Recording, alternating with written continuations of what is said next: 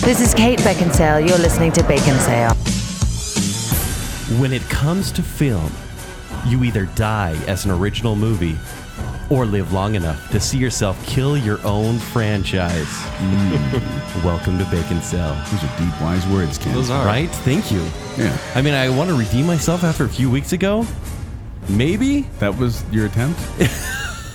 I wanted to. I didn't say I That's- did it. You might need to keep working on that. You did then. prepare, though, so that's that's Uh, good. yeah, about 30 minutes before you guys came over. Pretty good, good. job, right? Yeah. Anyways, welcome to Bacon Cell. I'm Joel. I'm Kent. And Jacob. Thank you so much for listening to our Man Crush show.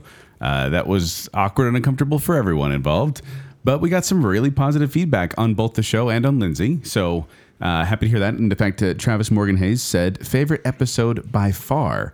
I think I might have scared Kent on how quickly I answered the questions when he was asking me last week. Ha ha ha. It was really fun just to talk to people like before the show and after the show. And I don't think people really th- think that we, we didn't get it wrong, basically. No, we we didn't get anyone saying like, "Oh, you're totally wrong on this." Everyone just wanted to offer their own opinion. Yes, there's just Yeah. beauty all around. When- Can I say that? Yeah, sure. It's fine. We had a whole show about it. Well, and then we had Abe, Abe Yospi, our, our friend. He said, This episode made me slightly uncomfortable. Is that all he said? It was Hashtag- that- he said a little more than that, but that was the Okay. part that I wanted to point That's out. too bad. It's not just the only thing he Yeah. said. And then Mark Peterson said, uh, This is all on Facebook. He said, Lindsay was a great addition. Get her back for Women Crush Wednesday. You guys got to do it in the interest of equality. If you say so, Mark. Yeah, I think we're gonna have to do it now. I guess we're going to have to now. It wasn't in the works before, but we now hadn't, hadn't even Mark, crossed our mind. those categories are gonna be so good. They can't transfer Awkward? directly over, though. No. There's got to be some adjustments. We were quite mean on some of those. Like, didn't age well. that, that wouldn't go not over gonna well, I play. don't think. I feel Yeah. like we have to go up a level too now because we went with really safe categories for the man crush show. So now when we do the woman crush show, I feel Scandalous? like I feel like it's going to have to just step up a little bit just so it's a little bit you know edgier. Like no, a I'm sequel. going so This is how tame it on works. this. This will be like the bathroom etiquette show. I will be as tame as possible. Tame? Yeah. Oh, so you're going to leave Joel to do your dirty work? Is that Yeah, what you're saying? exactly. Thank you. boy. Thank you, Joel, in advance. Yeah. All right, so what are we talking about this week, Jake? Today is the discussion of trilogy, the trilogy of trilogies. Yes. what does that even mean? This is three The shows double in one, trilogy. one show in three. It's not, yeah, 'cause it's not. It's not like the ultimate trilogy. We're doing a, we're doing a trilogy show, but in three parts, yeah, which is actually fun. and we'll explain those parts when we get to them because we have short intros for each one of those. Oh, I'm so excited. You're doing those? Yes, Yes. I got those taken care of. So uh, are we just jumping right into it then? Let's just yeah. Is there anything? I don't think there's anything else we need to call out. No, not at all. Okay. Well, let's go to the first trilogy. So, well, should I describe the three parts or We just- actually have an intro for this one. Yes, we do. okay? Are you ready? In a world where greedy Hollywood executives want to make a lot of money, one standalone movie can suddenly become a trilogy when it turns out to be a huge box office success. Coming this summer to a theater near you. Movies that didn't need a sequel. Yay! I got kinda- one anyway. I kind of love that. Yeah, that was Can good. you just speak in that voice for the rest of the show? It kills my throat. okay, for the next five minutes. We'll see. That's all I ask. So okay, so this is the obviously from that intro. This these the first part of this we we're talking about trilogies. Yeah. Now we tried to stick as close as we could to the definition of a trilogy, but and this isn't what we're going to talk about. We can bring this up: the Star Wars franchise. Sure. Mm-hmm. You have the original trilogy, the prequel trilogy, the And- crappy trilogy. Eh, wait, the new one's a crappy trilogy? Eh, we're getting there. Okay, that's another show altogether. But uh, and so there there's interpretations of trilogy, but we didn't do ones like uh, Hunger Games where there's four movies, Yeah. or Harry Potter where there's seven movies, or Twilight where it feels like there's twenty movies, but really there's only four. Are there only four? Is there only four? It felt like five or six. I can't remember. There's only four. There's like four Breaking Dawn. No, part- there's five. Is there because five? there are four. I shouldn't know this. There are four Twilight books, I was go- yeah, there is four books. and they ca- they Oh, you're right. Is it split five the movies? final book. Yeah, they split the book into Yeah. two. Are you sure? Five movies? I think so. Yes. Ah. Why don't why don't you name off the books, Ken? We Twilight, New Moon, Eclipse, Breaking Dawn, Part One and Part Two. there you go. I am so sorry. Where's my manhood? Wait, isn't that? I don't know. We've been searching. So So four books, Oh, okay. five parts. But that's not what we're talking about today. Should we? I feel like we should dedicate the show to Twilight now. so we, we picked trilogies, and then we picked examples from each one of these trilogies. For Yes. example, this one is like we said, movies, original movies that did not need any sequels, but they got them, and perhaps the rest of the se- rest of the trilogy dragged the original movie down. it was not for the best. which is not always the case but yes these movies could have stood alone and been like classics that many years down the road someone would have said that movie should have got a sequel Well, now we know that it shouldn't have. But that's the problem today is that the whole leave him wanting more thing is completely gone. Yeah. Nowadays it's like we want a sequel. It's like no, you really don't. And that's why I get so bugged whenever they do these reboots or sequels cuz I'm like that's that's a bad idea. Let it live on its own and be happy with what you got. For example, Kent, do you want to bring up the first one? the first movie, and no one will disagree. I don't think so. I don't think so. It's from 1999. It's The Matrix. Now we talked about this, uh, Jacob. I believe you brought this up on your uh, Mount, Mount Rushmore, Rushmore. your personal Mount Rushmore. You had the Matrix on there. Did I? I believe so. For some reason, I don't remember that. It was like two weeks ago. I didn't have monkeys But on mine, so, I don't remember. Jacob's prep consisted of him looking at his phone right then and be like, uh, Matrix. Matrix. So, Jake, let me tell you what The Matrix is about. So, a computer hacker learns from mysterious rebels about the true nature of his reality and his role in the war against its controllers. oh, that's right. It was the the summer blockbuster. Yeah. Yes. Okay, now it makes sense. But it wasn't actually a summer blockbuster. But it wasn't because it, came was out- like came out in February, March. Yeah. Directed by the Wachowski brothers and starring Keanu Reeves, Lawrence Fishburne, and Carrie Ann Moss. And Hugo Weaving. Can't forget Hugo Weaving. Hugo Weaving. Right. This is the one that I think everyone wanted a sequel, right? Did they? I don't think they did. Well, look, I I- look. It sets itself up. We talked about the ending of this movie with him in the phone booth, right? And he actually says these lines, which is perfect. So he says, "I didn't come here to tell you how this is going to end. I came here to tell you how it's going to begin." And then he flies away as Rage Against the Machine goes and Yeah. rocks out. And that really does kind of lead into a, sequel. franchise. Well, it does, except for it's more, uh, to me the ending of the Matrix is more of a anything is possible. In fact, he he calls it. He says, "Oh, I'm going to create a world where anything is possible," and then he flies, which has not been seen in any part of the movie, and it's like. This is amazing. He's going to take down the machines. It's going to be great. And then we got two and three revolutions, or no, uh, reloaded and revolutions. Yes, and it's funny because Reloaded only came four years after the first movie, which Yeah. right now seems like that's okay timing. But back then, when they actually announced Matrix two and three, everyone was like, "I didn't think they were ever going to make those." Yeah. Well, and they filmed both of them at the same time too. big risk. so yeah, they were trying to get it through. And I actually I do have some stats here, uh, if I may. So the original movie only had a budget of sixty three million dollars. Really? The two sequels each had a budget of Only. one hundred and fifty million. wow. And then you get into the box office, and the ma- the original Matrix. Well, I guess I could say this. Do you guys want to guess which one was the highest grossing? Second one, Third? The second. Really? yeah. The first one gets 463, then it spikes on Reloaded at 742, and then it dropped to 427. Well, think about the word of mouth after number two. Exactly. And that's what the problem was, is everyone's like, oh, yeah, this is a sequel to that amazing movie. And they see it, they're like, it's not as good. So when the next one comes out, eh, no one goes and sees Slo- Solo. So I yeah right, exactly. so I did some research to see because on these original movies, I wanted to see if the trilogy was actually planned from the beginning. Because some of these, it seems like we made some money. So what's make the more. answer? The answer is everyone on the forums, because there's no official answer, Hmm. say the Wachowskis. Uh, they claim that there has always been plans for extra movies. They claim it. They claim yes. But it also was kind of a, hey, let's get this really crazy idea and see if it sticks. And it did. Yeah. And it's like, Well, oh, now we can go more. It's interesting, right? Because if you're going to make a first movie, right, l- let's look at A New Hope. You're telling a standalone story that if it never had a sequel, you'd say, that's a great space adventure. Star Wars by itself is a great movie. Right, because it has a beginning, an ending, and everything is fine and the world is saved. In The Matrix, it even goes bigger. Yeah. It's not just like, hey, Neo kind of, sorry, spoiler alert throughout this entire show. Neo saves the day. Neo is resurrected in the first movie and comes back as Superman. It's not just he saves the day, it's that he is stronger than he will ever be throughout the franchise. Well, and that's the I- problem, That's why too. I feel like that's not meant to be a franchise. Exactly, because at the end of the Matrix, you're like, anything is possible. This is going to be amazing. And the second movie, you're like, wow, he's still really limited in his powers. Yeah. And then the third movie, you're like, wow, they were really going for a religious analogy here. Well, yes, of Okay. course. Yeah. Uh, also, I wanted to bring up Rotten Tomatoes scores just because I find this interesting. Sure. Uh, the first one, 87%, which seems low, honestly. That was Yeah. a groundbreaking movie. Second movie, 73%. Third movie, 36%. Oh, wow. I think I Serious like the dive on third third. one better than the second one. Well, here's what I was talking to people about The Matrix. They said, and I completely agree with this. There are amazing parts. There in, are. in, Re- in uh, Re- I can't remember. Reloaded. Reloaded, Reloaded and Revolutions. Yes. uh, like the the car chase scene. Amazing. Fantastic. The fight scene in with the stairs and the balcony. Yes. So much fun. But then you get the long talks with the architect, and you get the heavy-handed messaging of Neo sacrificing himself to save the world. The, the rave in Zion? yeah, E- even just seeing Zion was kind of a that's right. disappointment. That was weird. It was just that was one of those things where you're like, I remember watching this in uh, Utah State, and all of us we were having a big party watching Matrix Reloaded before Revolutions came out, and we all had to put our hands up to our eyes so we didn't have to watch that freaking rave scene. so weird. Well, and and uh, the original movie actually won four Academy Awards. Wow, Like, really? It, it got some critical acclaim. The other ones, I I don't know if they were nominated or not. Like it just seemed like the first one was so amazing, and the and the other ones just couldn't hold a candle to it, which is why they suffered. Yeah, it, it's really interesting. Like, I so I have this quote actually from the architect. The one thing he said that makes sense, he actually encapsulates the Matrix itself. He says, "It was a triumph, equaled only by its monumental failure."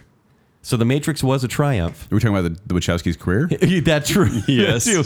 And he's talking actually about Zion. The idea of Zion is a triumph until it's monumental failure. But I also think this is the Matrix movies It is. because now they're a hiss and a byword. Well, except for people still love The Matrix, but no one talks about The Matrix trilogy. Yes. they're always like The Matrix is amazing. It didn't get sequels, right? Wink, wink, nudge, nudge. Comedy, comedy. Yeah, exactly. Just a whole lot of comedy in there. Yeah. It- actually, how I felt about when I saw Reloaded, I was pumped. Even though the burly brawl with the million Smiths, where, where they all look like rubber, Yeah. I thought that was cool CG at the time, It was cool, but it was and it lasted about six months. yeah, it took you out. though, Yeah. of It the Became story. really cartoonish. But I was Yeah. very excited by where it was going to go, and I kind of had this issue. I became one of these, you know, new fans where you write your own fan fiction, and then the third movie just can't do it any justice. It's not a, a- a fraction as cool, and so I was so disappointed by number three that two became worse. Even though Yeah. two is not a good movie on its own. Well, and like I said, I believe that two and three pull down the original. Yes. Where it's like, yeah, anything's possible. Oh yeah, except It's not yeah. apparently. And apparently he still has to like, you know, it just it gets it gets kind of ridiculous. Well, that's the thing. I mean, spoiler alert: the machines win. Neo sacrifices himself for peace, and the machines win. Machines don't win. Yeah, there's there's nothing there. There's Humans win. I can't remember. It's a truce.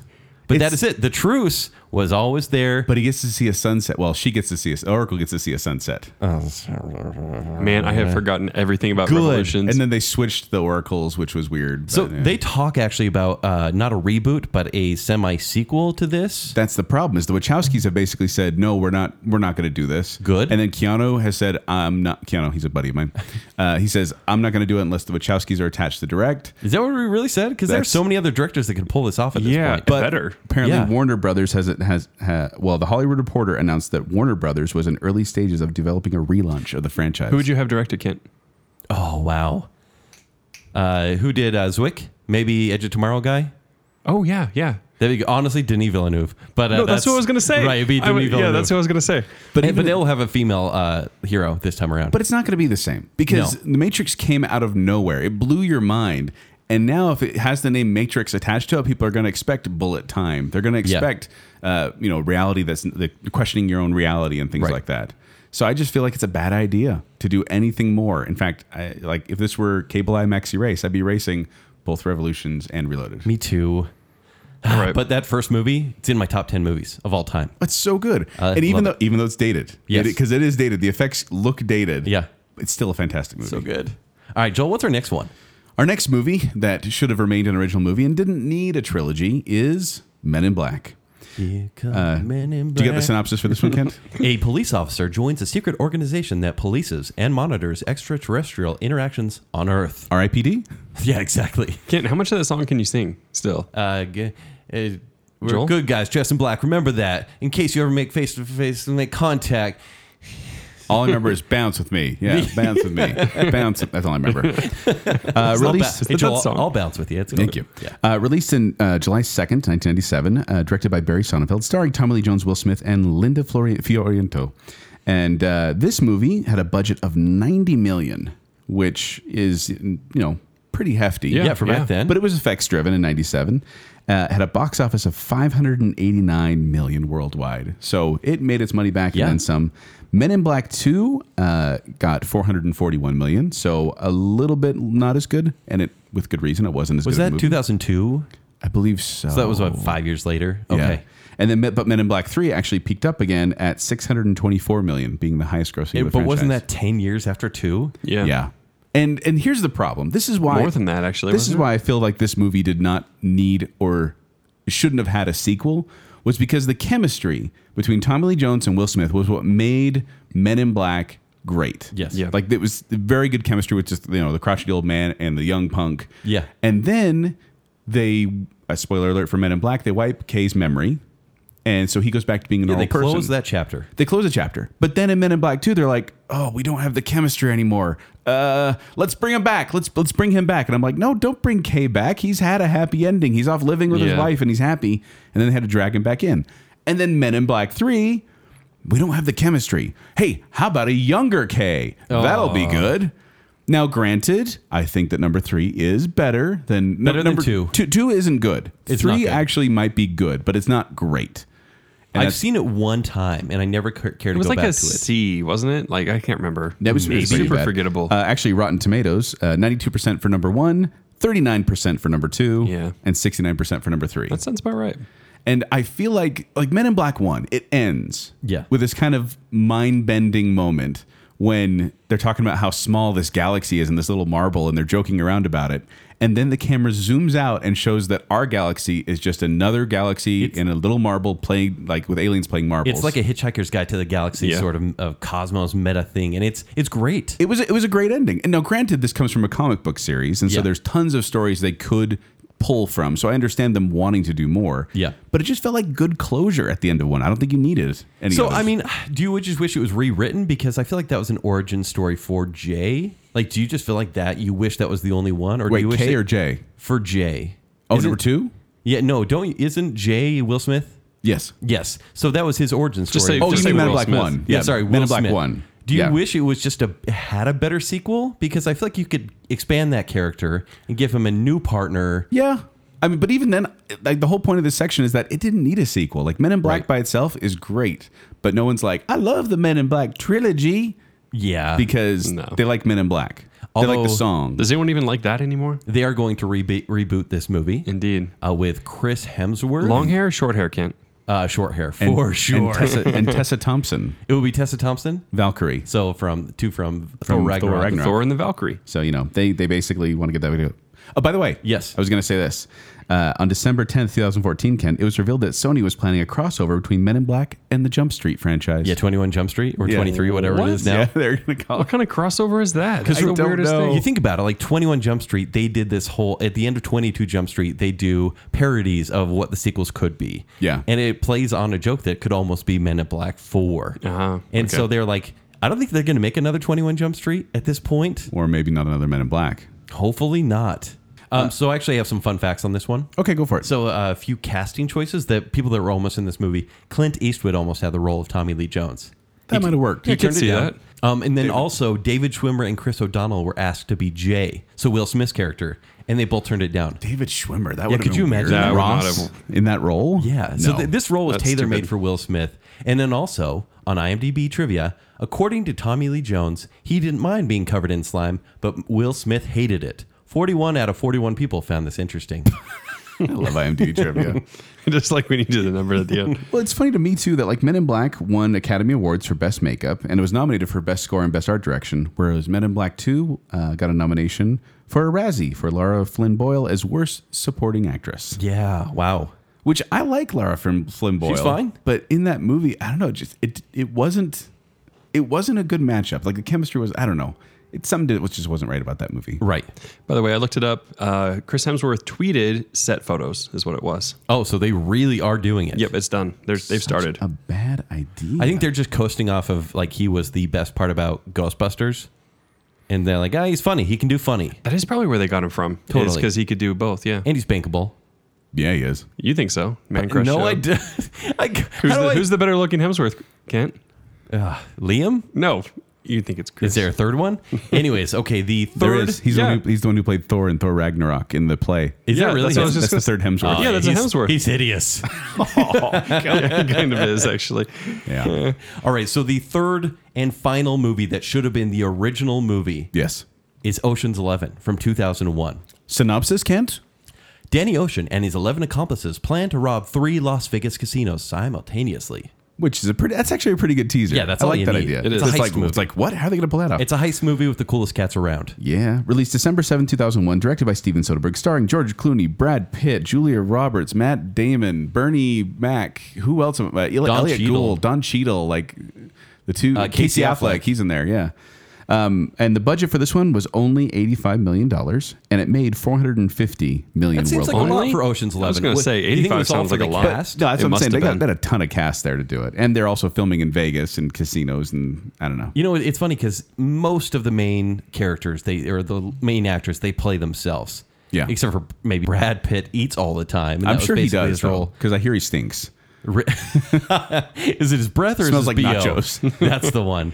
But I mean, they still nachos. these guys. They just they ooze cool in this movie, even though they're just the actors. Have you seen the original Ocean Eleven? Ocean's Eleven, by the way, haven't, with uh, um, Frank Sinatra, Sinatra. and uh, I can't even remember uh, Frank Sinatra's the only one that's coming to mind right now.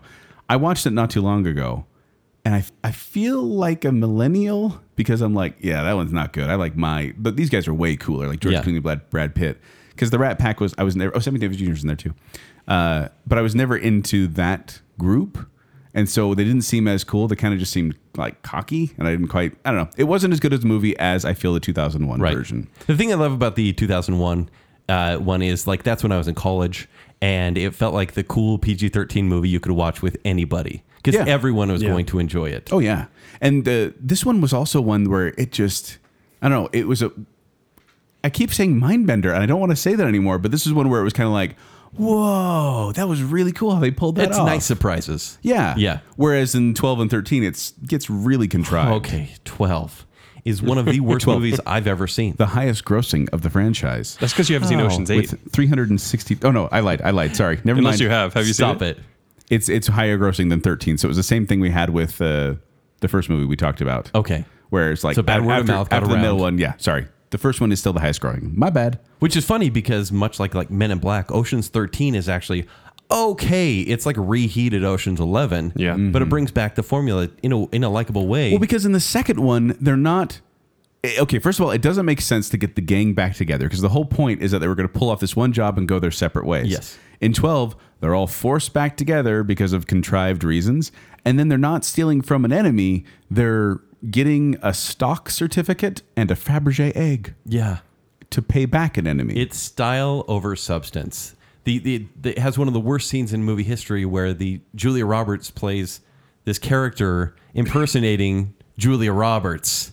it was a weird meta moment where it was like, I don't know, it pulled you out of the movie. It- it- the whole movie pats itself on the back. Yeah. There's the entrapment scene with the French dude where he's doing the whole Catherine Zeta Jones entrapment walk or whatever. No, Oh, I don't remember that at Through all. laser field. I blocked that out. Yeah, you should have blocked it out. I hate that movie. And I don't ever care to watch 13 again. I- I'll watch 11 pretty much any time. I will too. But not eight. such a good movie. So you really think? I mean, I haven't seen eight. We talked a little bit about reboots Mm-hmm. and whatever. haven't Eight's seen it already either. made. Eight's worse than twelve.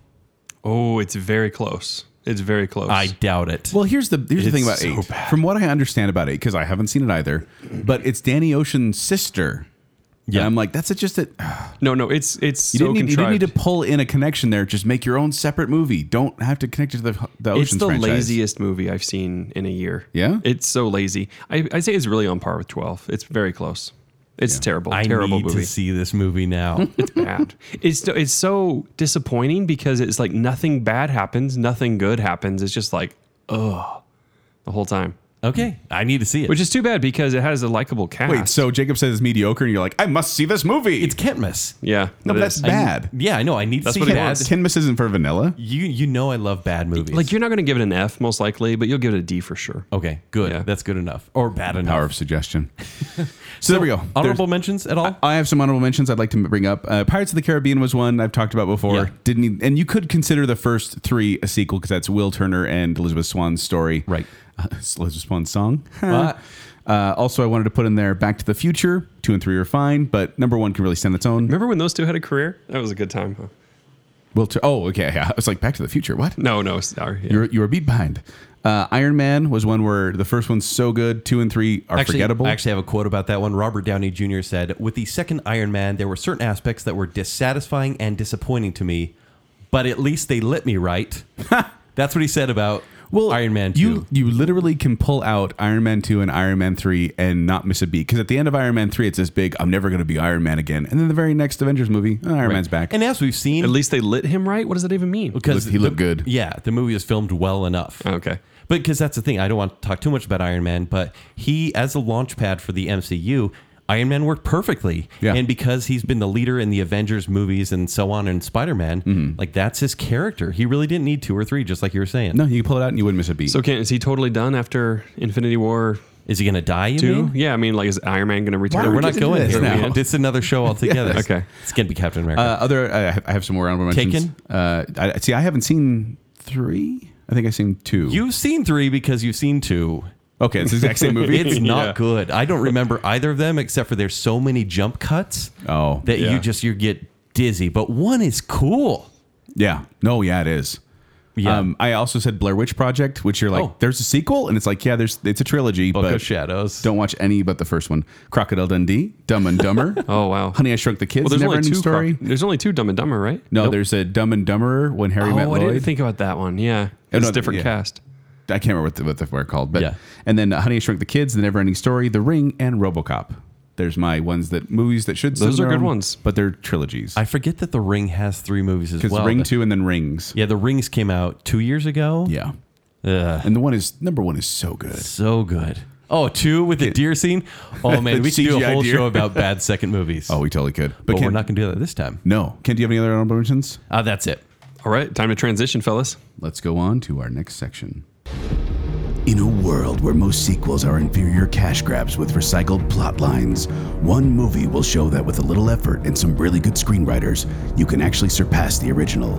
Coming this winter to snobby film festivals everywhere, sequels that were better than the first film. I love that. That was good. So in the first section we were talking about originals. This one we're talking about sequels. Sequels that were as good or better than. Yes. which is funny because it's a spin on what we were just saying, which is like the first one's the good one. Yeah. you know. But generally, generally speaking, the first one is the good one, and everything this comes is the after is a exception. shadow of it. One of the one of the most memorable, maybe the only memorable scene from Scream Two is they're in a film class in college, and they're talking talking to Timothy Oliphant's Yeah, yeah, character. yeah. And he, they're talking about sequels, how sequels are always inferior, inferior. And then he starts saying Empire Strikes Back and Godfather Two and everything, and they say those were planned sequels in a trilogy, and they don't count. But here we are talking just about those movies, sequels that are great, Yes. regardless of where the other movies went. So Ken, do you want to start off or you want me to start off? You go first. Okay, for this one we're gonna start with one we talked about fairly recently, uh, but we're gonna talk about it again. It's Spider-Man 2. Peter Parker is beset with troubles in his failing personal life as he battles a brilliant scientist named Dr. Otto Octavius. Released in June 30th of 2004, directed by Sam Raimi, starring Tobey Maguire, Kirsten Dunst, and Alfred Molina, with a budget of 200 million dollars. Whoa! Which was uh, significantly higher. I think the first one had under a, hun- or maybe it was 150 on the first one, but they got a boost. And, and this one made 783 million worldwide, Holy cow. which is actually uh, the lowest. of Is it the franchise. lowest? Well, of that because you get That's crazy. You get Spider Man that had 821 million, and then 73 this one, and then it goes back up to 890 million. The highest grossing of the franchise was Spider Man Three. Okay. That's disgusting. that Well, is- it did have like the launch pad of Spider Man 2 to go off of. no, Launchpad was in the the Ducktales movie, Oh, that's it. um, and also with Rotten Tomatoes, this one has the highest rating of 93 percent. Spider Man One got 89 percent, and Spider Man Three got 69 percent. 69 percent. Yeah. That's that's fresh. yeah, it's That's fresh. That's so And fresh. it's one of the worst. Well, we'll get there. What is it about Spider Man 2 to you guys that makes it so good? Because I think about the movie and how campy it truly is. oh, it's campy. It's through very and through. campy. But that's just it. This okay, so Batman lives in a dark world. Yes. So dark world makes sense for him. Sp- Spider-Man lives in a brighter world, a happier world. Mm-hmm. And so there's an amount of camp that is acceptable, and this movie rides that line so well of like, hey, we're going with a cheesy scene here, and then we're going to bring some real emotion into it. And I'm like, it works. The the balance works. They hit the balance I correctly. mean, from the very get go, when he's delivering pizzas on his motorbike, and the whole thing is just cheesy. He's swinging through the city. The pizza gets all you know bumped up and everything, and it's it's just funny somehow. Yeah. Yeah. And where's my rent? And Yes. things like that. And that's just it is I feel like one of the reasons this one succeeds is cuz there is a believable conflict in both the Peter Parker storyline and the Spider-Man storyline. because you get it's a struggle. Like I remember feeling so bad for Peter Parker, Yeah. who can't make money off being Spider Man, so he still has to keep a second job, and he's having trouble making ends meet. I would actually say this is the perfect time for Tobey Maguire to play this character because in the first Spider-Man, well, he's a little bit too old to be a high schooler. In Spider-Man 3, eh, I don't really know what's going on there. But Spider-Man 2 is this college-age kid who just yeah, like you said, he was a great story with Peter Parker and the Aunt May confession as well. Everything is just so crisp here. Well, and they already got through the origin story, so they Yes. didn't have to deal with all that clunkiness. And I would say this is one of the perfect examples of a superhero movie going past its origin to character progression. Yes. The one of the best act twos I've seen. Well, because and this is uh, bringing in a lesser movie maybe, but Batman Forever. Yeah. the struggle of Bruce Wayne is whether he wants to be Batman or not, and it works. It's kind of like, yeah, that is a tough job. Mhm. Why would you want to do that? But then at the end, he's like, I'm Batman because I choose to be. Yeah. And this one's the same type of thing where Peter Parker is like, I don't think I want to be Spider Man anymore, and I'm like, I get it, bud. I get it. Yeah. And that part with the suit just hanging out of the garbage can. Oh, take, take it iconic. from the comics. Yes. But man, it, it's just, it's kind of like, wow, that's that's really deep. Well, and that's the thing. I mean, everything about this movie I would say is better than the original because the original I think is so good. Uh, not with well, there's the there's the Green Goblin costume, That's, right? Okay, so the Green Goblin is the problem with the And the first one. CG's a little bit funky. A little bit. They actually invented a camera for this movie that would drop. I think it's like twenty five hundred feet or something like that. That, Okay. that- that's a made up number, but they would have it like so. They had a camera on a pulley that could drop like that. They invented this whole system so they could make it kind of swing with Spider Man through the city, which I think is awesome. But I, I do feel like a, Doctor Octavius is a much better villain. Doctor Octopus is a much better villain than uh, Green Goblin, I, and I don't know why. Maybe it's because. Uh, William Defoe brings the level of camp up just a little too much. Yeah. Because honestly, I love this first Spider-Man movie. It's one of my favorites. I think I did put it on my personal. Uh, You Mount did, Rushmore. yeah, yeah. But every like, I, I prefer the Spider-Man scenes to the Green Goblin scenes in the original Spider-Man. Well, it's strange. I would say this movie works. I mean, even though the villain is Doctor Octopus, because for me, he's not one of the best Spider-Man villains. Oh, uh, he is the arch nemesis. Green Goblin is no, Oh, so. it the is arch Doctor nemesis. Octopus. We have a whole show planned about this. for years we've planned the show, but it's Green Goblin for sure. But Alfred Molina does such a great job in this movie.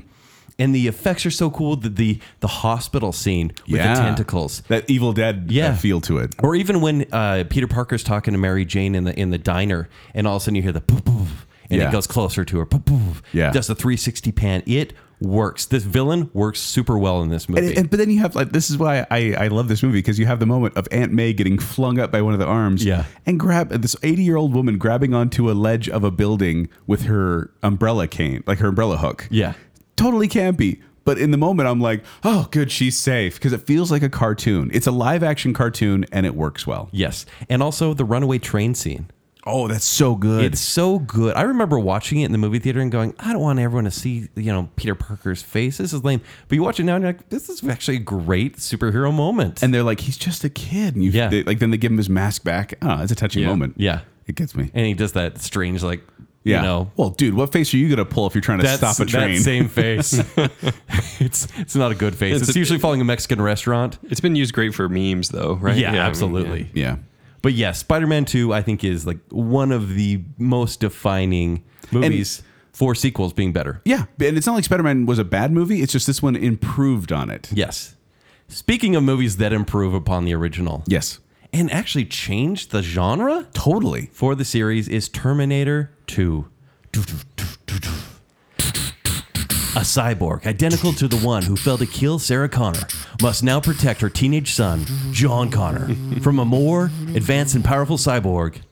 Yeah, that's it. Yeah, that's good. uh, released July first, nineteen ninety one. Directed by James Cameron, starring Arnold Schwarzenegger, Linda, Ham- Linda Hamilton, Edward Furlong, and Robert Patrick. This is one of those movies where even if you were in a home that couldn't watch R-rated movies, you still watch Terminator 2. It was on TV all the time. well, that Yeah. too.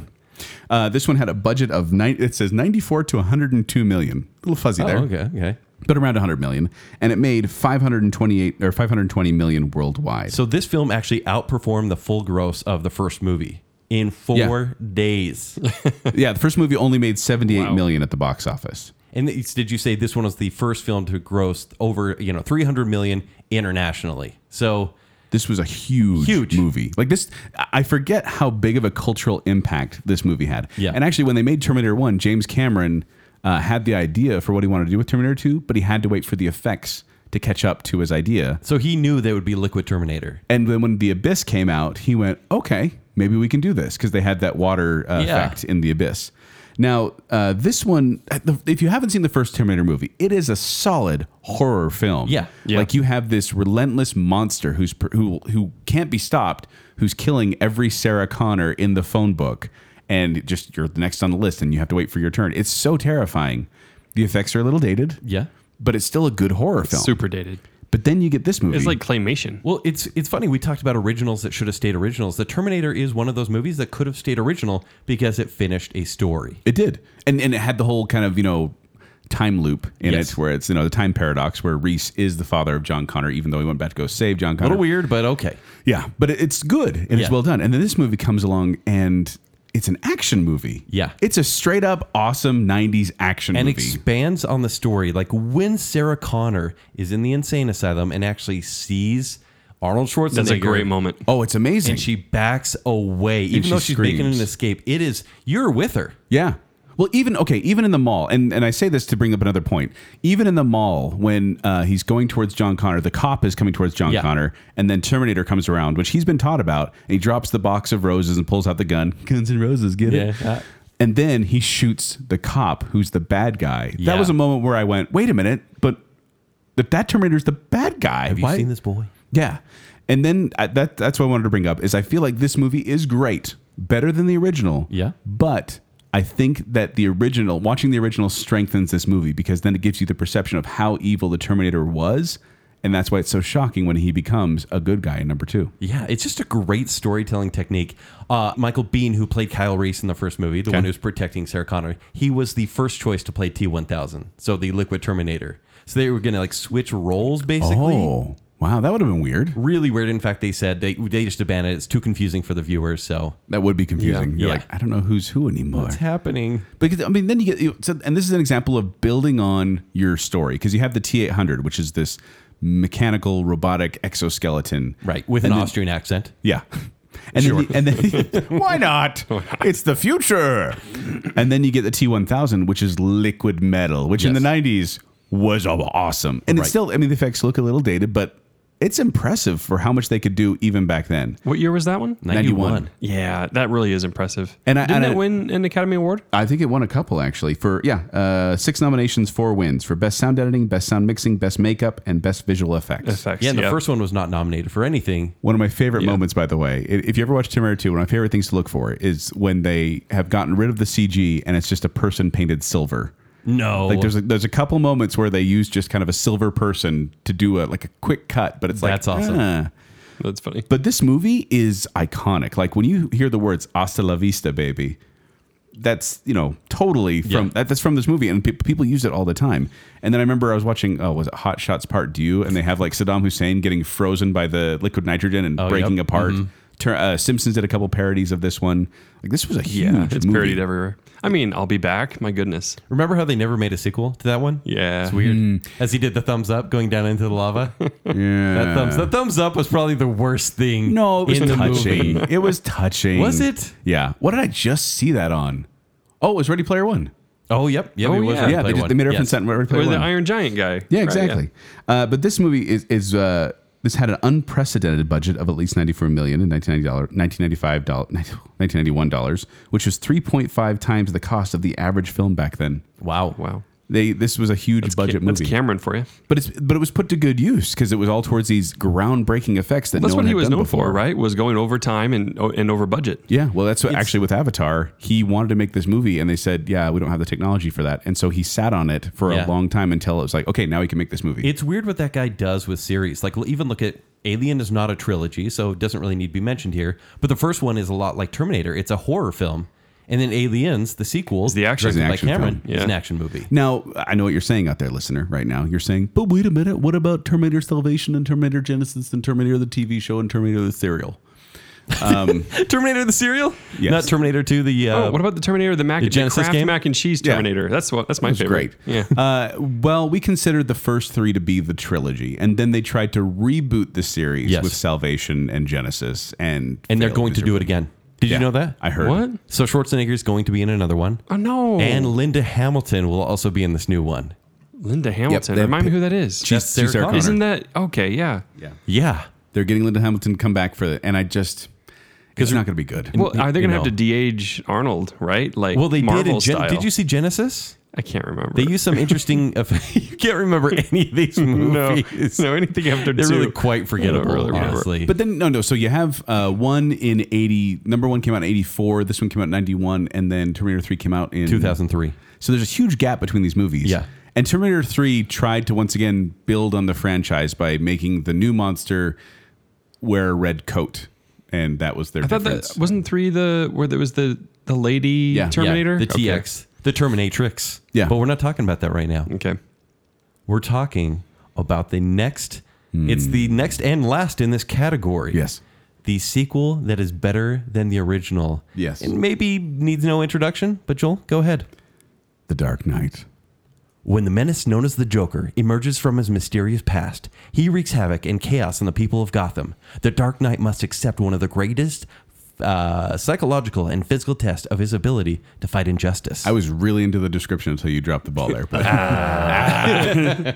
uh, released July 18th, 2008, directed by Christopher Nolan and starring Oh, haven't French heard of guy, it. Yeah, right? Must yeah. be French. Uh, starring Christian Bale, Heath Ledger, Aaron Eckhart, uh, uh, Maggie Gyllenhaal.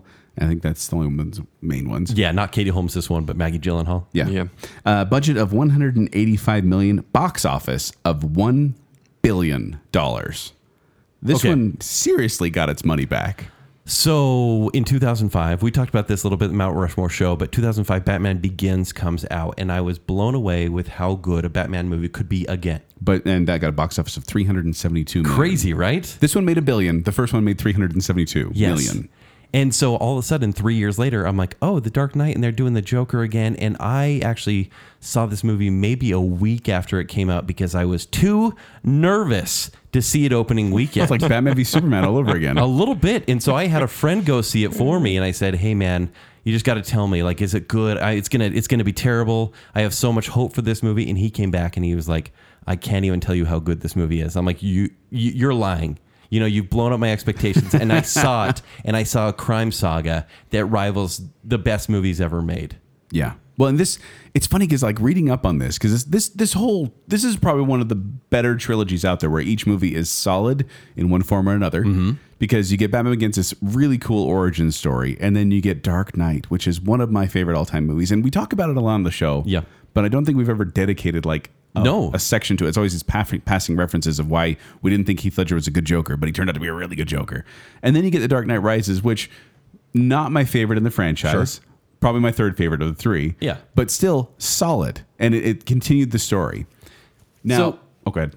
Eve, th- I have so many reasons why I love this movie, but one of the biggest being like the story overpowers the spectacle here. Yeah. this movie even filmed on IMAX cameras and and does a lot. It travels the world in a few scenes, but the story is the biggest part here. Yeah. And it, and it really is like, it- it's a, it's a lower budget blockbuster, 185 million Yeah. in 2008. That's, that, I mean, that's high end, but Sure. not like super over budget or anything like that. Christopher Nolan knew what he was doing because it was about the characters, not about, like you said, the spectacle. Now, I found this interesting, Kent, and I don't know, I don't know if you will or not, but apparently, uh, the whole this whole franchise this, or tr- trilogy, I should say, started with this original story reboot pitch by Joss Wheaton. He pitched an idea for a Batman franchise to Warner Brothers, and they rejected it and said no. But they said we probably should do something, so they hired Christopher Nolan and David Goyer to write Batman Begins. And I, I was like, that's amazing to me that kind of Joss Wheaton kind of kicked off this by failing. Well, oh man, I'm sure he added some stupid joke about everything hurts. Well, and because when he writes Batman, it's pretty bad. No, it's funny because G- Whedon used to be DC's guy. He wrote a Wonder Woman uh, treatment, and then you know also st- I guess started things on Batman as well, and it was unceremoniously kind of shown the door. But thank goodness. Mm-hmm. Well, and, and the, another reason why I think this movie succeeds is much like we talked about in Spider Man 2, the origin story is done. Yes. We can just jump right into development.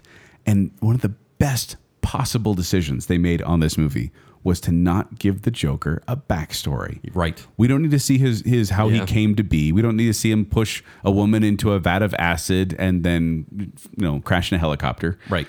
That's that's pointless and ridiculous. What we need is just this enigma, this weird kind of like unpredictable, scary being. And that- it screws Aberration. with the audience. You want to know how he got these scars? Well, and I love he that- tells a different story every time. That's the thing is the first time you hear that, like, wow, it's horrifying. And then you, then you hear it the second time, and he tells a completely different story, and you're like, this guy's crazy. Yes. and I love that. And and this movie kind of proved that superhero movies could be taken seriously. This one received eight Academy Award nominations, and it won for Best Sound Editing and then Best Supporting Actor for Heath I Ledger. truly believe that the Oscars now have up to 10 Best Picture nominations because this one did not make the five nominations that year. no, and it was after And this people year that they bumped were it up. very upset. as they should be. Yeah. And uh, this, and also this, I mean, this is an original film, but Yeah. it borrows from uh, the comics, uh, graphic novels, I should say, The Killing Joke and The Long Halloween, which I've now read both of those, Yes. and they're both really good. But the way that Nolan put it together is so well done. And I do think there's a little bit of wasted potential here, but I'm sorry. I every time I watch this movie, I focus on a different character. And lately, I've thought more and more about the character of Harvey Dent because I think the way they destroy his character as the White Knight, as the hero, Yeah. in the Dark Knight, It's is tragic. It's so tragic. Like we focus a lot on the Joker, Yes. but there's something to be said for both Batman and Harvey Dent. Right, because Harvey Dent affects everyone. And in fact, it's the reason why Batman decides to become this known vigilante because he doesn't want the character of Harvey Dent destroyed, even though he went dark. Yeah. Things went bad. Now, we're not saying this is a perfect movie that can't be picked apart because We've done it before. We've done it on this show. But man, this is one that I crave to watch, and more so than Batman Begins and The Dark Knight Rises. This one really is so much, and, and I say And- and fun. also- it's dark. Well, it, it's just fun to watch because you know you're watching something brilliant. This is a great sequel, unlike Empire Strikes Back, for example, or maybe Two Towers, that you can watch the second movie and be fine.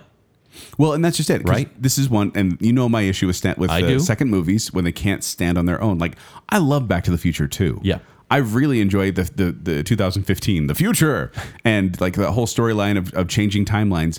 But then it gets to the end, and Marty's not home, and there's still unfinished Yeah. business, and it can't stand on its own. Whereas Dark Knight, you can plop that one in. Watch it, and you don't have to worry about the other two movies. That is the example to me of a great trilogy. It's one where they can stand on their own, but together as a whole, it's a powerful story. That Bat Pod, too. So I'm just good. thinking of all the Okay, scenes. I need to rewatch okay. this movie right now. Fanboys. All right, yeah. All right, we'll move on. Sorry. Well, one of these days we'll have our second best. So Batman show. it, Godfather's considered a trilogy, right? Yes. yes, totally. Okay. Well, we'll get to that because uh, now we have honorable mentions. Honorable mentions. Uh, so X Men Two, we uh, we talked about that one a couple. Totally times. X Men 2. Uh, Troll Two. Troll 2? Joel? there's Troll Is Troll this- Two, and there's a Troll Three, but it's named something else, and they're not related at all to each other. So that was kind of a, There's a Troll 3? yeah, but it's called something else. I don't remember what, but it's unrelated once again. Even though Troll 2 is about goblins, not trolls. exactly. Nilbog. Uh, Mad Max Two, The Road Warrior. Yes. uh, The Rescuers Down Under, uh, Evil Dead 2, The Godfather 2. And the, the reason The Godfather 2, here's the thing. A lot of people say Godfather 2 is better, as good, or superior to the original. Mm-hmm. Now, I've seen all three, and I, I still like The Godfather 1 the best. I'm with you, actually. I don't think two is superior. But two is a good job. Two, the thing, the reason I think people like two is because it gave us an origin story history. and a continuation at the same time, which is amazing when you think about it. Two different stories going on at the same time, so good. And then three is kind of a mess. I haven't seen 3, It's, actually. it's not. I- I don't think it's as bad as everyone says it is, but it's definitely not as good as one or two. okay. Uh, then you get the Naked Gun two and a half, the Smell of Fear. I put that one in there because I think that one's hilarious, and the third one, the third one's just awful. Poltergeist two, and oh yeah, finally Poltergeist two, the other side. yeah. because Poltergeist one horrifying. Poltergeist two gave us Kane, the preacher, and his horrifying face that haunts me to this day. It is the worst. Yeah. That poor man who played him, he is he's evil. yeah. So we're, what we want to say here is that not all sequels are bad, but it's rolling the die. Yeah. Also, just to jump onto yours because I agree with all Oh, of please do. those. Uh, the Two Towers, which I mentioned, I actually it's it's the Lord of the Rings movie, which is my favorite. Extended edition, of course. Yes, of mine course. as well. Uh, Oh, Which, even though it doesn't stand on its own, It can't. it is the most grounded in all the movies, and, Yeah. and also Helm's Deep. Oh, so good. Such a good It's battle. so good. And you uh, you said X Men two, but I'm also saying in the new trilogy, or I guess now it's four movies, considering there's another one coming out. But X Men Days of Future Past. Right. I had no Which came right after expectations- First Class. No expectations for this movie. I expected it to be awful, and holy cow, I was blown away. Kevin Bacon. yeah, that's it. Gotta mention that name. Ready for our third and final section in our trilogy? Let's hear it. Trailer announcer voice man. Here we go. In a world where a successful film franchise can do no wrong, One movie will prove that the series can't go on forever and bring the formerly profitable trilogy to a crashing halt. Coming next Wednesday to a gas station in Kearney, Nebraska, third installments that killed the franchise. yes. I love you, Joel. Hey, I'm from Kearney. Ah, So these are third. So this is what we're focusing on. Not a perfect trilogy, not one that ends on a solid note, because that's very rare. Batman did it. I'm trying to Yeah. think of other examples. Star Wars, the original Star Wars franchise did it great, um, but there's not many. Many people would say Captain America did it as well with Civil War. Yeah, even 'cause- though it's an Avengers Avengers that's, movie. that's the problem with the Captain America one's hard to do because it's so intertwined with the other movies. You can't just pull out uh, the first Avenger. oh, and Winter Soldier Winter is a far better Soldier. movie than the first Captain America movie. that too. could be included in the Yeah. sequels. Uh, but then Civil War is also really good. So Yeah. come on, Airport skirmish. Let the sunshine, Kent. I will not. but the movies that killed the trilogy, because for a lot of these, they planned just to keep going. But as we know, as we know, nothing really dies in Hollywood anymore. No. Everything has a second life somewhere. So a lot of these, they killed the franchise for a time. Yeah, I mean, look at Pirates Three. Yeah. They just There was a kept huge going. gap there. But there, there was a gap there, wasn't there? Between three and four? Oh yeah, huge gap. Yeah. years and years. And that's what that's what this is. This kind of killed it for a while. Tokyo Drift or Fast and Furious. For a while. and then they kept Very going. comparable. But let's start off with X Men: The Last Stand. Ugh. An all out war looms when the discovery of a cure for mutations draws a line between the followers of Charles Xavier and those of Magneto. Released May 26, 2006, directed by Brett Ratner and starring Patrick Stewart, Hugh Jackman, Halle Berry, uh, Famke Jensen, and Everyone Screw else. you, Brett Ratner. oh, jeez. Jake. Yikes. Are you okay? Uh, with a budget of $210 million, Which is this was the crazy. most expensive film at the time of its release. Wow. Good job, Brett Ratner. So, can I tell you why I'm personally offended by this movie? Brett Ratner. Please do, Betty Lee. because when you saw X2 and it shows Jean Grey or it shows the dark or it shows Phoenix in the water in Alkali. yes, because at the end of X2, she saves everyone by holding back water from a dam, and and, you're then like, it gets too powerful. This is going to be the moment I waited since the animated series. and then she turns into fire, and then you see a phoenix kind of And flying it's across this the water. beautiful tease where you're like, the next movie in this franchise will be brilliant. Mm-hmm. And I was so excited.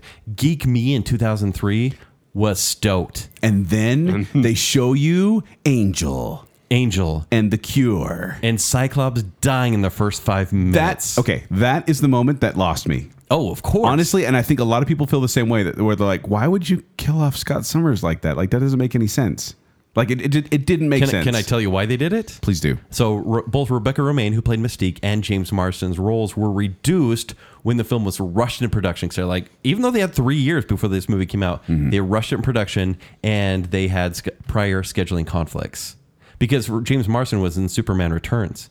yeah And so he's jumping ship over there. And well so like, that's and that's where brian singer was too yeah, which is a big problem. brian singer because the director who directed x1 and x2 left Yes. to let, and put brett ratner in charge of this one Cyclops is pivotal to the Dark Phoenix story. And he's the one they- who saves and they Jean. killed him immediately. In fact, Brian Singer, and there's a few quotes from him about this movie. He admitted that he regretted decline, uh, declining this movie uh, in in favor of Superman Returns, which didn't really work out super well for him. He says he realized his mistake before he was watching X three. During watching X3 and after watching X3, which I thought was kind of perfect. but X3, X Men The Last Stand, is the highest grossing of the trilogy with $459 million, whereas the other one, X2, only made 409 and the original X Men made under $300 million. oh, really? So and but th- this That's one still not a ton for number three, though, surprisingly. No, no, but I mean, the, yeah, total of 1.2 billion for the trilogy. Yeah, sure. good for them. But uh, also with the Rotten Tomatoes, X Men One gets 81 percent, X Two gets 85, and Rotten Tomatoes or pff, and X Three gets 58 percent. Hmm. So it's still borderline good. 58 is generous. For so sure. This is why this movie is so terrible because so they only had seven months to write the script. I'm actually wondering why they rushed this because they had three years between two and three. Doesn't make sense. But there's only seven months to write the script, so the writers they wrote the first 80 pages in one week. Well, and 80 pages. That's 80 minutes of film in one week. When Matthew Vaughn was originally attached to direct, Mm-hmm. but then he left for uh, professional and personal issues. Oh, is that what they said? That I believe that's what they said. Hashtag rehab. yeah, that's the one. No, I think he was just having issues with the studio because he wasn't happy with it. But the thing about it is Matthew Vaughn, who's directed, uh, what has he directed? Can I, like First Class. Kingsman and Yes. what else? Oh, uh, he did First Class. Yeah, Kick Arse. Yeah, but he actually, so he can do a good job with this. But he went through and looked at it, and he's like, I kind of regret doing it because I had this whole idea set out. I would have let a lot because they said they rushed through the movie because they were just trying to jump from plot point to plot point. Right. Because they had too much to cram into this movie. Too many characters, too many, many characters. plot lines. They should have just focused on Dark Phoenix. This would have been a better movie for it. Yeah, and the mutant cure. There was there were way too many main plots for this movie. Well, an X Men has always been political. Yeah, uh, you know, that's the political subtext, but this one felt overtly political. Yes. And it got to the point where it got preachy. Well, Well, that was kind of and the problem is they gave Storm, they gave Halle Berry a bigger role in this because movie. she demanded it. Yeah. She wasn't going to be in it unless she got a bigger role. And changed And so her they- accent again. And so, spoiler alert for X Men: The Last Stand, they kill off Professor X so that she can run the school. And I was like, I don't like this at all. yeah, this this killed X Men for me. This movie is so bad. I mean, when I saw First Is Class, that a Patrick Stewart joke? Is that what that is? Uh, yeah, basically. but when I when everyone saw First Class five years ago or five years after this movie, everyone was like, "Oh, another X Men movie. Fox is just trying to keep the franchise because they have to." Right. And then it was good, and I was Yeah. like, "Holy cow!" And then Days of Future Past erased. Everything Erased about this X3. movie, Yeah. which was the one of the best movie Really was. moments I've. It was almost a split moment for me when I'm watching that Oh, the movie. going, twist? oh yes, yes, please, yes! so excited. Wow. Is Calm that what down, happens? Jake, you were there. I think I'd remember that. Weird. Just a little bit. So there we go. All right. Our next movie uh, is Jurassic Park 3. A decidedly odd couple with ulterior motives convinced Dr. Grant to go to Isla Sorna, resulting in an unexpected landing and unexpected new inhabitants on the island. Released July 18, 2001, directed by Joe Johnston, who I like a lot of his work. Honey, I Shrunk the Kids, The Rocketeer, like these classic ones from my Captain, Uh. the childhood. first Captain America. Yeah. Uh, and starring Sam Neill, William H. Macy, and Taya Leone. Budget of $93 million, and it made $368 million worldwide. So it made its money back. Still It did successful. well. Yeah. And it also, I mean, it got, well, it got a 50% on Rotten Tomatoes, so that's not great. Yeah. But compared to Jurassic Park, in, okay, so Kent, Yeah. The Lost World. D- I mean, I forgot it was directed by Spielberg, first of all, until I Right. was doing this research. But that movie wasn't good. So why is Jurassic Park 3 getting the hate? No, I, I'm going to disagree with you there. I actually do think The Lost World is good because when they're on the island, it's good. Even the Jeff Goldblum stuff outside of the daughter who's a gymnast is pretty intense. And then it brings it all back home and becomes terrible. I think there's a good movie hidden in there. And the way they the dinosaurs still looked great. They go to another island, which is fun. But this movie it was four years after Lost World, and I think the excitement had just died down at this point. No one really cared. Uh, Yeah. Somehow the series is back now, Well, okay. but yeah, Back in a Suspending big your- way, too. Oh, money yeah. wise. With Jurassic World. Just But this crazy. killed the franchise for almost a decade? uh, over a decade. Yes. And so this one, but the whole point is you have to, sus- first of all, you have to suspend your disbelief that a little boy could survive on an island full of dinosaurs for that long because it's all about this, these parents going to look for their son. But then they bring in things like 3D printing of Velociraptor's voice box. And then they, I, I can almost hear the pitch meeting where they're like, what if we have the raptors in there, but they're smarter raptors with little feathers on their heads? Alan. Alan, Alan. wake up, Alan. no, but that's just it. Is I feel like, and this is a problem with these a lot of these franchises that we're discussing today is that they can't let go of what went what worked the first time. Right. So it's like, oh, Raptors, they were good. Let's bring them back again. Hey, we're doing a third movie. You know what we need? Raptors. Same thing for It- the reboot, I think too. This Yeah. movie started what is going wrong in the reboot, where they're like, "Hey, we have raptors and a T Rex, which are like incredible. They are awesome and they're scary. What's better than that? Bigger dinosaurs." Yeah. So they went for the Spinosaurus, which I think people hate more than even the new ones. They do, and the reason they went with that is because they said there's too many dinosaurs that look uh, too much like the T Rex. We want one that's uh, easily identifiable as a different dinosaur. but he killed the T Rex in like five seconds in this one. Oh, and that and it was totally like this passing the torch thing where it's like, you think T Rex is bad. Wait till this guy comes along. Oh, and there's smart raptors. It's so bad. I mean, it really did seem like Sam Neill just did this for the paycheck. Oh, totally. And and in the movie, that's the whole point. Yeah, he's is that he literally- needs to do it for the paycheck, and so it's kind of funny. This is the first movie that uh, in the franchise that was not directed by Steven Spielberg, and the first one that is not uh, based on a book. Lost World actually used parts from the original Ju- Jurassic Park, but Michael Crichton also did write a Lost World book. There's no book for this, and in fact, Michael Crichton, I think that Yeah, they had a pitch meeting where they said, "Hey, we need some we need some help. for this one. He said, I, I can't even help you out. He hasn't seen the movie. As far hasn't seen it? Well, Well, he's as dead a, now, it but- was well, yeah, it was as a uh, Crichton's dead. Yeah. Yeah, he's dead. Oh, that's right. Sorry, uh, but eh, I guess he. I don't know if he saw it or not because they interviewed him in 2002, and he Mm-hmm. said, "I still haven't seen Jurassic Park three Yeah. because I think just Well, he, okay. Here's what went wrong. They they actually had a m- uh, a movie that they were going to make, and they just they went to Joe Johnson. They said, okay, teenagers are stuck on a new island with dinosaurs, and that's what's going to happen. He said, ah, that's good, but uh, how about we don't do that? But he didn't have another idea. In fact, uh, actually, shooting for the film began before a final script was completed, and they just shot scenes and shot like you know chase scenes and everything and they didn't even have a script that Mm-hmm. was about that and they just kind of spliced that into the movie How is that even possible? because because they, they, they were like, "Hey, we got the technology. We can make these dinosaurs look really cool. Uh, give me a scene of uh, like them driving through a pterodactyl cage on Yes. a raft." Okay, so uh, fun fact the effects crew used 250 gallons of oatmeal to simulate spinosaur droppings 108 out of 109 people found that interesting one person That's did most not. people. one person's like, yeah. "Oh, droppings, gross." yeah, they find a cell phone in dinosaur droppings. I'm yeah pretty sure. Ah, so that was oatmeal so bad.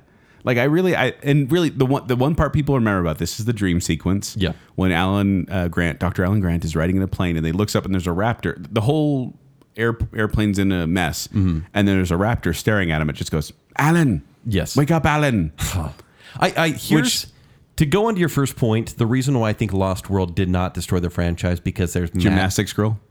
Ugh. There's still majesty with that movie. You watch it and it f- still feels like the dinosaurs are there. It feels larger than life. Yes. Even when the T Rex is in the ship and he breaks out of that little, Yeah. you know, breaks into the harbor, you're like, okay. And then he goes in the kid's pool and he's like, "There's a monster outside, and Yeah. I need a drink of water." Yeah. But there's still majesty. This one, even though the Spinosaurus is bigger than anything, it feels like straight camp. Is it And better it's or not in worse on the joke? than Fallen Kingdom? It's worse. It's worse than Fallen Yeah. Kingdom? Okay. Everyone hates Fallen Kingdom. I just thought it was average. I thought it was so bad. Yeah. I still haven't seen it. It's just, yeah. Yeah, Different it's show. Like th- two different movies. Doesn't really know what it is, but it's better than Jurassic Park three. So now, our third and final movie in our third and final section of this trilogy show, Kent. Spider Man three. we could not do the show without bringing this up. And we know we talked about Spider Man 2. Yeah. And this was the only time we, we repeated uh, what we wanted to talk about. But it just feels like Spider Man 3 is one of those movies that you can just point to and say, yeah, that. That Well, killed the franchise. Here's why we need to say this because this was not meant to be a trilogy. Sam Raimi is like, oh my gosh, for the first two movies, these guys are giving me so much money to make whatever movie I want. Yeah. With his vision, that's crazy. In the, even nowadays, Yeah. no Oh. one really gets that. You didn't read the synopsis yet. Oh, yes, yes. A strange black entity from another world bonds with Peter Parker and causes inner turmoil as he contends with new villains, temptations, and revenge. That's racist. And emo haircuts. Well, we'll get into that. So Sam Raimi got to make the first two movies as he wanted. All of a sudden, you know, uh, Avia Rad, who works, you know, he's a producer, right? pr- produced the movie, he said, no, no, no, include this character and don't do that plot or add this plot. And he, Sam Raimi basically was kind of deflated with this. He wanted to make four, five, and six after this. Oh, he had a whole plan set up of movies he was going to make. And the, here's the thing this movie didn't do bad. well, it, it- made piles of money. So a budget of 258 million, Well, which it's a if you remember ton. was was yeah, I think it- actually that's one of the other ones. Yep, right there. With an estimated budget of 258 million, it was the most expensive film ever made at the time of its release. Wow. So I think Sam Raimi was like, "Well, I'll show you." Uh, but then it made. You guys want to guess how much it made? 890 million dollars. Wow. Almost 891 million dollars. So it made its budget back and then some. This is worldwide numbers you're giving, right? Yeah, yeah. And it's the highest grossing in the trilogy, uh, which has a total of around $2.5 billion, that franchise, that trilogy. Wow. Just that trilogy. So it's interesting because I talked a little bit about Sam Raimi, and I think that's kind of what we need to talk about here. He wanted just the Sandman to be the villain here, and maybe a little bit with Harry Osborn, maybe close off that arc. But but everyone was like, "Oh, the Sandman! No one cares about that guy." But look what he did with uh, Doctor Octopus. But but here's the thing, Kent. I don't feel like the Sandman story is bad. No, I don't not at all. I don't feel like sympathetic even. Yeah. And I don't feel like the Venom storyline is bad. But the two of them combined kind of Mm-hmm. got crowded and didn't give them enough time, and it became pared down to where it was just kind of these snippets of what you could have gotten if they would have stuck. Don't with you one. feel Venom was done poorly? I I feel like well, I feel like the Venom storyline, like I like the Eddie Brock thing, the jealousy thing, that worked really well for me. As long as it was a different actor, maybe. I'm fine with Topher Grace because he looks a lot Really? like Toby Maguire. Yeah, but it's just too similar. It's like, That's the whole point though, is that Eddie Brock is this mirror image of Peter Parker. and I will say the church scene when uh, Peter Parker's ripping off the black suit is Yeah. great. Oh yeah, with the bells and everything. Yeah. But and the problem is Topher Grace's face shows too much. They should have just gone straight Venom. Yeah. It would have been better for it because that goofy half in, half out face with the fangs It's the worst. is like Halloween comical. So Yes. that was kind of ridiculous. But this one, and then also they wanted to add the Gwen Stacy storyline in. And so the Peter Parker story is weak. There's too many villains going on in, in the Spider Man story. And then they keep the Harry Osborn thing going. She's like, oh, wow, he still hates Spider Man. Oh, he's becoming the hobgoblin yeah. this is way too much. And then they had Mary Jane with the new guy, and and then The dance scene. and then the dance scene, which is considered by many. If you don't know, Peter Parker attaches himself to this alien symbiote, which makes him feel different. yes. And so he decides he's gonna become an emo. So he wears eyeliner and has dark hair. And emos are known for this. Um, he goes in this whole dance sequence, Swing dancing. and in the middle of the street, just and it's not like, Uh, unpopular confession. please. I love when he's when he's strutting in the street. With the pointing fingers, It's for me because when Spider Man 2, when its raindrops keep falling on my head and he's waving at people and it's a funny montage, this mirrors that in the most corny way possible. It's but too I much loved corn. the shout out. I loved when he's like pointing and he's he's doing the finger no, guns. then he does the rolling with the hands, and yeah. the pelvic thrusting. I'm sorry. and I like that up until the very next thing that happened. The karaoke? Uh, the karaoke, yeah. The, the one where you're trying to make Mary Jane jealous, and there's Yeah. the whole abuse thing in the club. Oh yeah. Like it's it's it go, it crosses this line where it's like, "Hey, this isn't clever or funny anymore. This is just annoying." Yeah. And that's the problem. Is this tipped the camp too far in the other direction? And I just feel like it's it's the, the script is way too complex for what it was. Right. Like they're trying to make it a lot deeper than it was without having any substance. Yes. So I have a few It's like quotes. from dyeing this. the water black so you can't see the bottom when it's two feet deep. Yeah, yeah, exactly. So Sam Raimi he said he was deeply unhappy with how the film turned out. He had hoped that the planned fourth film would fix everything. so he's like, "Yeah, I hated it too." In fact, he says uh, it's a movie that just didn't work very well. I tried to make it work, but I, I didn't really believe in all the characters. So, like we talked about, overcomplication, Right. Um, and and that couldn't be hidden from people who love Spider-Man. If the director doesn't love something, it's wrong of them. So the director to make it when other people love it so much. Well, and also, so Sam Raimi had plans. Like he in 2007, Spider-Man 4 entered development. Like they were getting ready to make Spider-Man 4. Yes. And then With the in- Vulture. Yeah. And then in 2010, they announced that they were parting with Sam Raimi because uh, it wasn't working out. And Sam Raimi was like, "I went through a ton, four different iterations of the script. It wasn't working. I hated it, and I wasn't, I wasn't working well." And so they kind of just said, "Oh, you're done." Which And I'm then- okay with that because then he made Drag Me to Hell. Well, yeah. But then, and then two years later, Andrew Garfield comes in. Yeah. And it's a completely different movie, completely different feel. Not as good. Yeah. But um, I just feel like like this is one of those movies that when people say, "Oh yeah, third movie that tr- that killed a trilogy," this is the one because it could have gone on. I've heard people say this is like the worst superhero movie ever made, which I think No. is just it's hyperbole. Sixty-three percent on Rotten Tomatoes. It's Yeah. fresh. In a world where like fa- world. fanforistic exists, Oh yeah. how could Spider-Man 3 be the worst? Almost any of the Fantastic Four movies can be pointed at as one of the worst movies ever, or Oh. Yeah. superhero movies ever. I should clarify. Yeah. Man, Yeah. That's a good show, though. Worst superhero movies. We could do one about oh, that. we'll get Oh, there. that'd be a great show. Add that to the list. So, and then honorable So mentions. who knows what Kent will So pick. yeah, that's the that's the end of our uh, trilogy. Honorable mentions I have here. I want to mention uh, Teenage Mutant Ninja Turtles three, Turtles in Time it's so cheesy. killed the franchise. what was up with the costumes in that one? They were in fruit in feudal Japan. Oh, They were like spotted though. Is the turtles looked different? They look different. Yes. I think they lost some of their budget. Uh, Terminator three, Rise of the Machines. We already talked about Right. that, and then Home Alone three Wait, And killed the franchise. killed the franchise. even even though Macaulay not Culkin wasn't him, in not it. him growing up. Uh, this is gonna seem like too soon, but Poltergeist three killed the franchise. 'Cause Well- they killed Carol Ann. no, they didn't.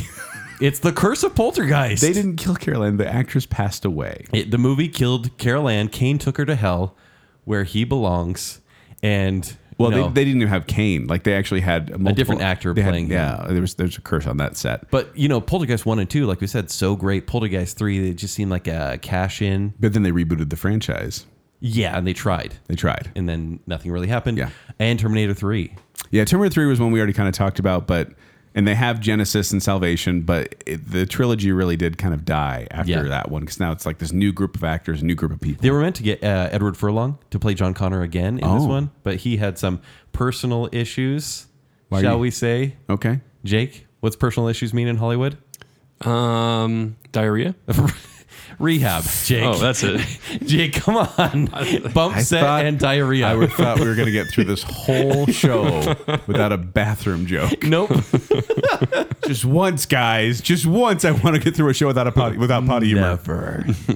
so that's the thing. We're all used to trilogies. And in look, if a first movie is great, we want to see another one. Sometimes the second movie is amazing, but then it's the third movie that you always worry about. So that's the format we followed here. But at the same time, and I think that the reason someone was talking about to me about this, and I think the reason that the trilogy works is because we're all used to a three part structure in a play a beginning, a middle, and an end. That's kind of what we're used to. But the, and this is my plea to you, the listener just because you love a movie doesn't mean you'll love the sequel. Don't demand sequels. Be happy with what you get. Yeah. If there is a natural continuation of the story, fine. But I'm actually tired of Hollywood trying to shoehorn in sequels whenever possible. Like Star Wars ends with the throne room scene.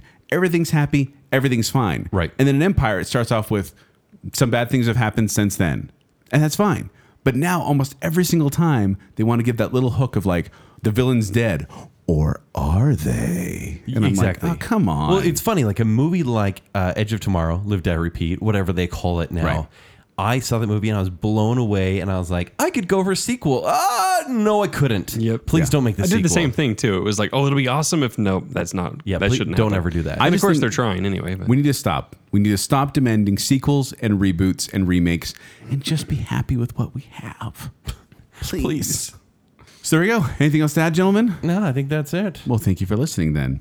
If you want to find me, you can find me at 786Joel on Twitter, or you can find me performing with the Quickwits. They perform every Saturday night at the Midvale Performing Arts Center. For more details, go to qwcomedy.com or go to the Quickwits Facebook page. If you want to find me on Twitter and Instagram, go to uh, it's at Kenny3DD. If you want to read my movie reviews, it's ShowtimeShowdown.com. And you can find me on Twitter as well at Jacob A. Rogers and Bacon Sale on Twitter at Bacon Sale. And go to our uh, merchandise store if you want to check out some of our uh, some of our merch. Some good stuff in there. It's uh, bacon sale dot, or tpublic.com slash bacon sale. So I'm just I'm just throwing this out there, guys. Okay. I have to do it. All right. Uh, this is for the listener, not for you guys. Okay. We have big news coming this week, so be ready. Big, big news. Swing low, sweet chariot, coming for to carry me home. Swing low, sweet chariot, coming for to carry me home. Uh, that was awkward and uncomfortable for everyone involved. Can you just speak in that voice for the rest of the show? It kills my throat. I am so sorry. Where's my manhood? I already found you, baby. Bless her beautiful hide. Wink, wink, nudge, nudge, comedy, comedy. I love the Men in Black trilogy. Andy's bankable. Yeah, he is. You think so? I feel like a millennial. Christopher Nolan? Come on. Airport skirmish. Let the sunshine, Kent. I will not. Screw you, Brett Ratner. Wow. Good job, Brett Ratner. Geek Me in 2003 was stoked. Hashtag rehab. What if we have the raptors in there, but they're smarter raptors with little feathers on their heads? Alan, Alan, Alan. wake up, Alan. 108 out of 109 people found that interesting.